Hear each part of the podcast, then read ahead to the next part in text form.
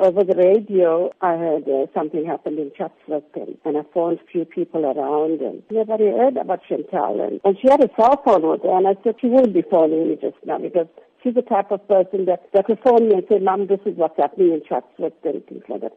And I never got a call. So I went off from work and uh, I didn't see Chantel anywhere. So I got to the place uh, to the club, uh, to the Throb, and, and when I got there, they said to me, if you didn't hear from your child, please go to the police station, and there's names of the kids there, and you can have a look. And I looked on the list, and Chantel's name is never to be found, and must have stayed in Natal R.K. Khan Hospital.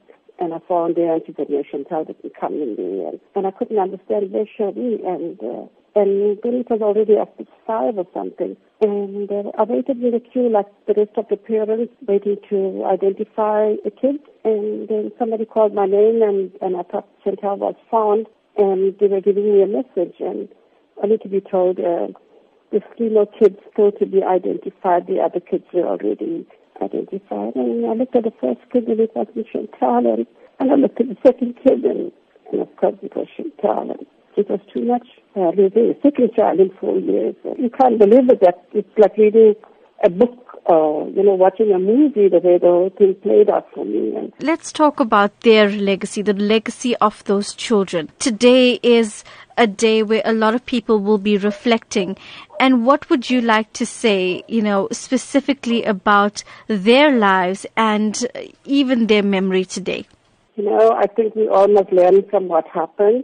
I know uh, some of them have very short memory of what happened. Some of them can't remember what happened. Some of them are very young when it happened. But I want to say to the kids, the youngsters of today, be responsible. Know your whereabouts. When you walk into a place, um, uh, watch what is happening, what the adults are doing.